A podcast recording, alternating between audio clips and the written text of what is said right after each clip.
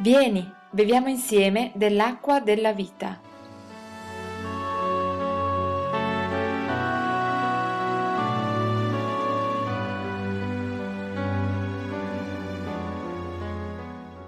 Lettera di Paolo ai Colossesi, capitolo 2. Leggiamo i primi tre versi.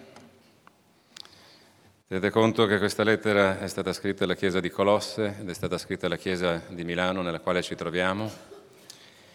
L'Apostolo Paolo dice, desidero infatti che sappiate quale arduo combattimento sostengo per voi per quelli di Laodicea e per tutti quelli che non mi hanno mai visto di persona, affinché siano consolati i loro cuori e, uniti mediante l'amore, siano dotati di tutta la ricchezza della piena intelligenza per conoscere a fondo il mistero di Dio, cioè Cristo, nel quale tutti i tesori della sapienza e della conoscenza sono nascosti. Il messaggio di oggi ci invita a cercare di conoscere a fondo Cristo, una parola che ci mette davanti un tesoro, ci mette davanti qualcosa di grande, ricchezze incredibili al, cospetto degli uomini, talvolta apparentemente indecifrabili, irraggiungibili secondo la nostra conoscenza,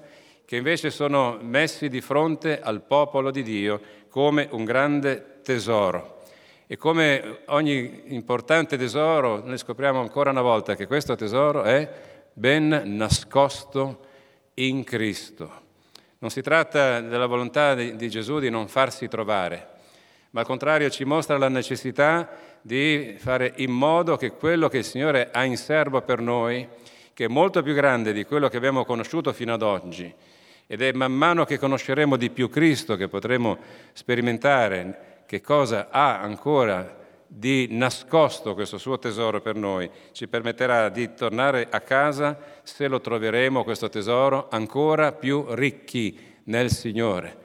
Lo vuoi trovare questo tesoro oggi? Scoprire ancora di più, scavare ancora di più in Cristo. Di questo si tratta, conoscere a fondo Gesù. Qualcuno dirà, ma io conosco il Signore da tanti anni. È una vita che io conosco Gesù. Ho studiato la Bibbia, l'ho letta più volte dall'inizio alla fine. Che cosa devo ancora conoscere di Gesù? Beh, io mi fido della parola di Dio, mi fido di, dell'intelligenza spirituale dell'Apostolo Paolo, mi fido della rivelazione sovrannaturale che c'è dietro queste parole, che ci invitano a non mollare la presa e a continuare ad essere ricercatori della persona di Gesù, scavando ogni volta che sarà possibile dentro di lui, anche se questo può comportare impegno, fatica. Fratelli, vi voglio portare a un gioco. Si può parlare di gioco in un culto? I bambini imparano giocando. Forse i bambini di una volta imparavano di più da giochi a tu per tu, che li mettevano in collettività, oggi ci si isola dietro la tecnologia, ma comunque i bambini imparano giocando. Vi voglio parlare di uno dei giochi che non è passato di moda. Avete mai giocato alla caccia al tesoro? Giocare alla caccia al tesoro. Come funziona questa caccia al tesoro? In gruppo ci si deve arrovellare il cervello per scoprire la risposta dietro a delle domande. Un indovinello che ti porta, se lo indovini, raggiungere la tappa successiva, per eh, alla fine di tappa in tappa, di indovinello considerato, approfondito, centrato, risposto, poter andare alla tappa successiva. A me piace guardare quando i ragazzi giocano a questo gioco, ancora questo è avvenuto nei giorni scorsi al campeggio, e scopri sempre qualcuno che anziché giocare litiga, qualcuno che invece di volere scoprire il significato cerca di barare, qualcuno che vorrebbe arrivare saltando tutte le tappe già in fondo e trovare il tesoro, perché è interessato solo al tesoro, ma non è interessato a fare scoperte e poter essere di quelli che giungono avendo applicato loro stessi. Sapete, questo gioco ti porta a non stare sulla superficie delle parole, ma al contrario sapere leggere dentro le domande. Se voi andate, voi che siete navigatori su Google per definizione, e cercate il significato della parola intelligenza, una delle delle dichiarazioni più toccanti che ho trovato è questo. Essere intelligenti significa saper andare dentro le parole, scoprire, leggendo tra le righe, il significato di quello che ci viene messo davanti. Intelligenza. Di questa intelligenza credo stia parlando l'Apostolo Paolo e cercherò di parlare io. Vi lascio un indovinello, vediamo se alla fine del culto qualcuno verrà da me e mi porterà la risposta, senza distrarvi troppo dal, dall'ascolto della parola. Uno degli indovinelli più facili. Se ha sei gambe, la usi. Se la usi, ha sei gambe. Che cos'è? Poi alla fine del culto me lo direte. Se la usi, ha sei gambe. Che succede nel momento in cui poniamo questa domanda? Che subito qualcuno cerca la risposta e diversi sono convinto l'abbiate già trovata. È un gioco per i bambini questa. Non, non, non, voglio credere che gli adulti non ci arriveranno, ma anche se non ci siete arrivati, non vi preoccupate. Ci sarà comunque, in attesa di scoprire che cosa sarà mai che se la usi a sei gambe, ci sarà un movimento della vostra intelligenza. Ed è per questo che voglio proporre questa maniera dei bambini di imparare giocando. E anche noi dobbiamo imparare, non giocando con il Signore, ma andando alla ricerca di leggere tra le righe per scoprire che cosa voglia dire il Signore tramite la sua parola, per andare più a fondo in quello che è il Signore. Perché per trovare questi tesori nascosti occorre l'intelligenza di Dio. Non stiamo trovando, parlando di un cassonetto pieno di dobloni d'oro, stiamo parlando delle profondità di Cristo. Ecco per quale ragione l'Apostolo dice io desidero che sappiate quale arduo combattimento io sostengo per voi, per i credenti che gli erano stati affidati. Per quale ragione c'è un arduo combattimento in relazione all'intelligenza che ci è necessaria per conoscere Cristo? Perché probabilmente l'arduo combattimento è contro qualcuno che non vorrebbe che la Chiesa fiorisca di intelligenza, che i credenti siano così ricercatori delle profondità di Cristo, ma al contrario che ci sia una Chiesa assolutamente superficiale sulla faccia della terra, la Chiesa cristiana in generale, non mi riferisco a questa comunità, ma al cristianesimo. Qualcuno è interessato a un cristianesimo superficiale. Ci vuole un arduo combattimento contro questo stato di cose perché i veri credenti scoprano in profondità Cristo. Dove arriva questo arduo combattimento che l'Apostolo sostiene per i credenti? Affinché siate dotati di tutta la ricchezza della piena intelligenza, una dotazione spirituale, un qualcosa che non viene dall'uomo. Non nasciamo intelligenti nelle cose di Cristo, è qualcosa che viene messo in noi per opera dello Spirito di Dio, quando collaboriamo al combattimento spirituale per far emergere l'intelligenza di Dio. E io qui voglio fare due appelli. Il primo appello è rivolto a coloro che in questa Chiesa sono al servizio di Dio, che servono nella Chiesa, che sono responsabili, siete responsabili nella comunità. Fratelli, sorelle, vi invito a combattere questo arduo combattimento perché nella comunità ci sia un, un, obiettivo da raggiungere comune e che sia sostenuto dalle preghiere di coloro che sono all'opera, che hanno messo la mano all'aratro e che decidono di proseguire il percorso fino alla fine. E quando arriveremo in fondo ci sia la volontà di vedere che gli altri sono tutti dietro e insieme siamo arrivati a portare il nostro peso del cristianesimo, della nostra vita cristiana, della nostra opera al servizio della Chiesa, al traguardo di Cristo Gesù. È un arduo combattimento al quale vi invito a collaborare perché la Chiesa di Dio vinca. E l'altro appello è rivolto a tutta la, la comunità, perché ogni credente può pregare gli uni per gli altri.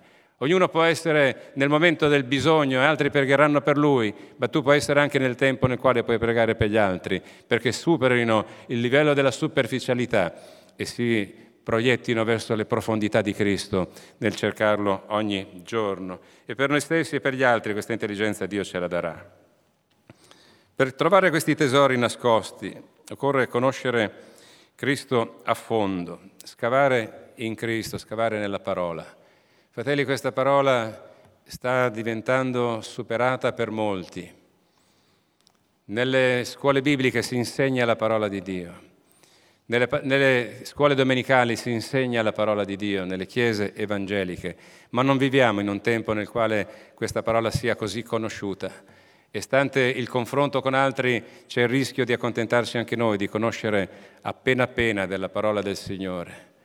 E di esperienza recente, quella di vedere ragazzi che dovrebbero conoscere abbastanza la Bibbia per motivo di studi, e sì che la conoscono, se un motore di ricerca nel quale inserisci qualche parola chiave ti fa venire sul tuo cellulare il verso di riferimento.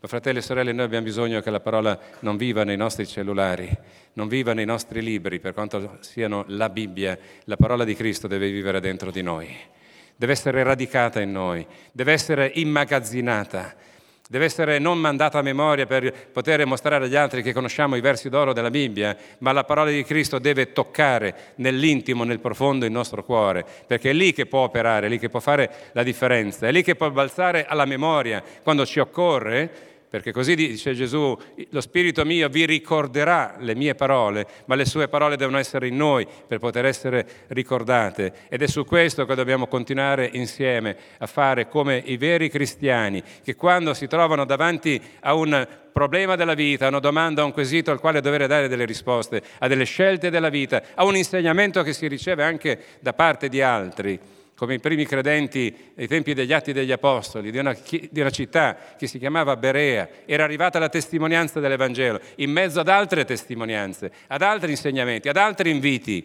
Altri si interessavano della superficialità dell'insegnamento, loro invece ogni giorno andavano nella parola di Dio, nell'Antico Testamento che era a loro disposizione in quel tempo, per verificare se le cose che udivano stavano davvero così. E questo è il pensiero di Dio, che la Chiesa non si accontenti, ma scavi in profondità. E quando andiamo a vedere Gesù, scavando in Gesù, chissà cosa potremmo mai trovare. E ho qui davanti solo alcuni momenti della sua esperienza che qualcosa ci insegna. Io vado a quel Gesù che è davanti ai piedi dei discepoli, degli apostoli, ed è lì lui semivestito, che si spoglia, si denuda davanti agli apostoli per compiere il lavoro dello schiavo, quello di lavare i piedi. Oh Signore mio, che cosa posso trovare se io scavo in questo tuo sentimento di umiltà? Cosa posso oggi imparare se guardo a te con occhi differenti? Non soltanto per vedere il, il, il gesto che diventerà ripetizione nella storia di puro, di puro sapore formale. No, è un Gesù che si rende schiavo, che si fa terra, che si umilia davanti a noi per dirci però quello che ora io faccio voi non lo comprenderete, ma verrà il giorno nel quale comprenderete qual è la profondità del mio amore verso di voi e voi sarete chiamati a lavare i piedi ad altri, a diventare servi degli altri, al punto da annullare voi stessi e far emergere la grandezza di Cristo. Fratelli e sorelle, non ci vuole solo dedizione in questo, ci vuole fede, ci vuole che i tempi di Dio maturino per passare all'attacco dall'altra parte, anziché rimanere essere, eh, tra quelli che soltanto desiderano ricevere. Abbiamo ricevuto, c'è un tempo per ricevere, Dio ci metta nella condizione di andare dall'altra parte e portare la testimonianza di Cristo ai nostri fratelli secondo il volere del Signore. Ho davanti un altro episodio, quando noi scaviamo nell'amore di Gesù. Quante volte la parola che viene annunciata viene respinta al mittente? Sembra una sconfitta. Quando parliamo a un, un giovane, a un maturo, un anziano, non fa differenza. E vediamo che l'altro sì, ci ascolta, ma alla fine dice, guarda, ti ringrazio, ma non è per me, non è ancora giunto il momento, oppure io decisamente ti dico, non mi interessa. E noi torniamo a casa con le pive nel sacco, con la testa bassa e diciamo anche oggi ho preso la mia bastonata. Beh, Gesù ne ha presa una bella soda. Si è trovato davanti un giovane di buona famiglia, non gli mancava niente, era rispettoso dei comandamenti di Dio dalla sua infanzia, era ricco, era interessato a conoscere le cose del regno di Dio, tanto che è andato da Gesù a chiedergli quello che doveva fare. E Gesù glielo dice, ovvero quelle, quelle ricchezze che erano il suo impedimento, mettile da parte, donale, donale ai poveri, mettile a disposizione degli altri, rinuncia a quello che per te è più importante fai questo e seguimi. Ed è scritto che quel giovane non accolse l'invito di Gesù, si girò dall'altra parte perché erano t- tante le sue ricchezze, erano di un genere diverso delle ricchezze di cui stiamo parlando oggi, di questo tesoro. E davanti alla scelta tra il tesoro che gli avrebbe dato la vita eterna e il suo tesoro, ha scelto il suo tesoro. Ed è scritto che Parto da quello che non è scritto. Non è scritto che Gesù gli mandò dietro degli anatemi. Peggio per te, hai perso l'opportunità della vita. Io sono il maestro, hai rifiutato la mia parola. No, è scritto che Gesù l'amò. Gesù l'amò. Scaviamo in profondità in Cristo e scopriamo che Gesù è venuto non per giudicare, ma per salvare. Gesù non è venuto per coloro che subito, immediatamente soltanto, e ben venga che sia così naturalmente, che all'istante prendano in considerazione la sua proposta di vita e il Signore gliela cambia, è venuto anche per coloro che faranno resistenza all'offerta della grazia. E Gesù continuerà ad amare il peccatore fino a quando cesserà di esserlo e passerà dall'altra parte e diventerà un figlio di Dio. In chissà quale altra maniera noi possiamo scavare in Cristo. Certamente se scopriamo, se scaviamo nei segreti della conoscenza e della sapienza, io sono sicuro che in queste parole ci siano anche le risposte a coloro che sono oggi più attratti dalla filosofia che dalla fede cristiana, che siano più attratti dalla speculazione filosofica, che porta generalmente a essere autosufficienti rispetto alla vita, ma non c'è speculazione filosofica che ti cambi l'anima e che ti porti il perdono di Cristo nel cuore e che ti salvi da questa generazione storta e perversa per trasformarti in figlio di luce. Bene, Gesù però ci presenta una profonda conoscenza e sapienza che non sono di questa terra. Se vogliamo essere oggi di quelli che scavano in Gesù, Possiamo scavare anche in questo Gesù. È il Gesù che viene e riempie di Spirito Santo la gente che sa di averne bisogno. È il Gesù che battezza, immerge nello Spirito Santo ancora oggi. È il Gesù che porta in sé, in quel dono dello Spirito, i doni spirituali che parlano anche di questo, della conoscenza divina, questa realtà del Cristo che nella vita nostra oggi si rivela per mezzo dello Spirito e dà una parola di conoscenza che apre la mente su fatti che la mente non potrebbe mai conoscere, condizioni della Chiesa, condizioni del singolo credente, a volte di noi stessi, perché no? O parole di sapienza che ci mettono spiritualmente in grado di intervenire applicando quella conoscenza che Dio ci dà e rendendola un fatto nelle azioni che, che succederanno immediatamente dopo, per mettere in pratica la conoscenza di Cristo secondo l'insegnamento che non viene dal cervello, dalla mente di noi uomini, ma viene dalla potenza dello Spirito di Dio. Scavare nelle profondità di Cristo. Ci sarà il giorno in cui, dopo aver tanto scavato, saremo arrivati al fondo del barile, non ce ne saranno più.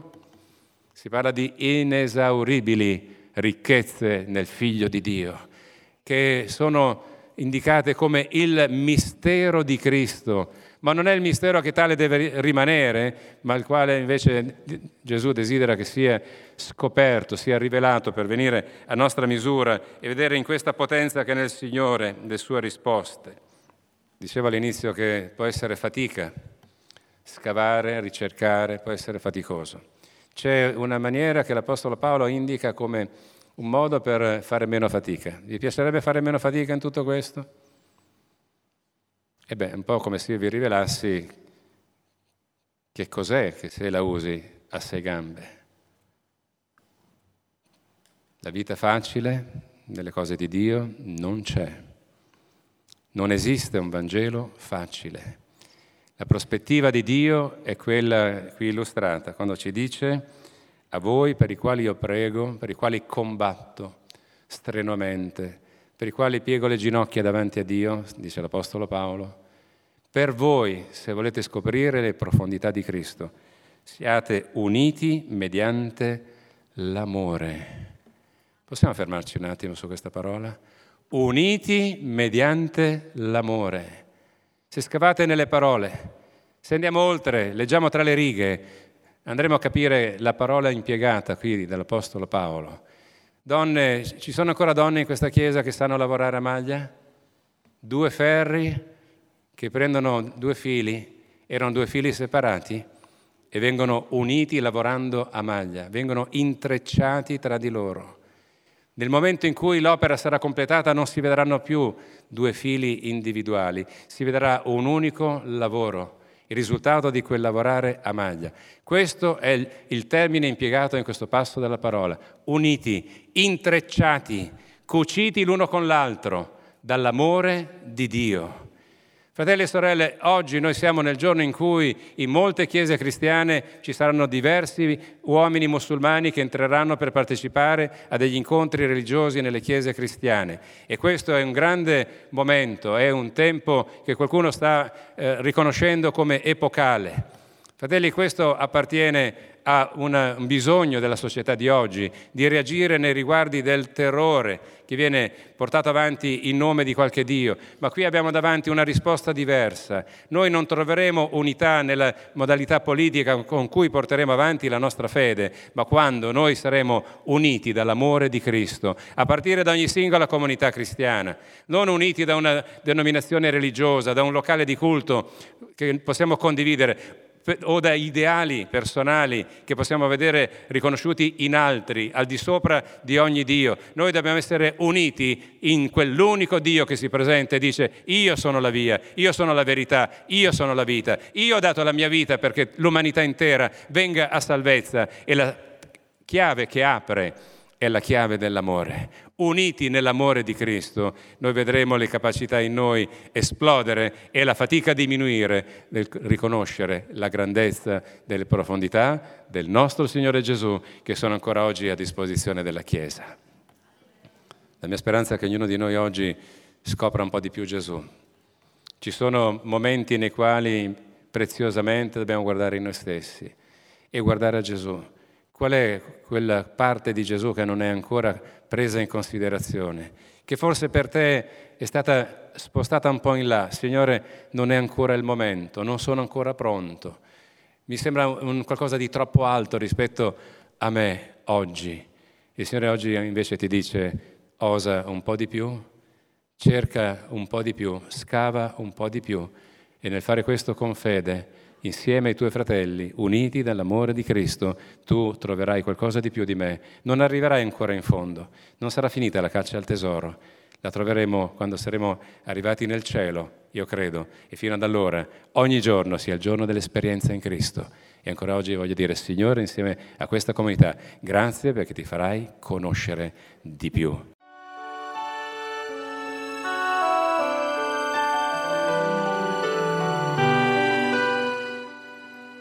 Ti invitiamo a partecipare agli incontri di culto della nostra comunità.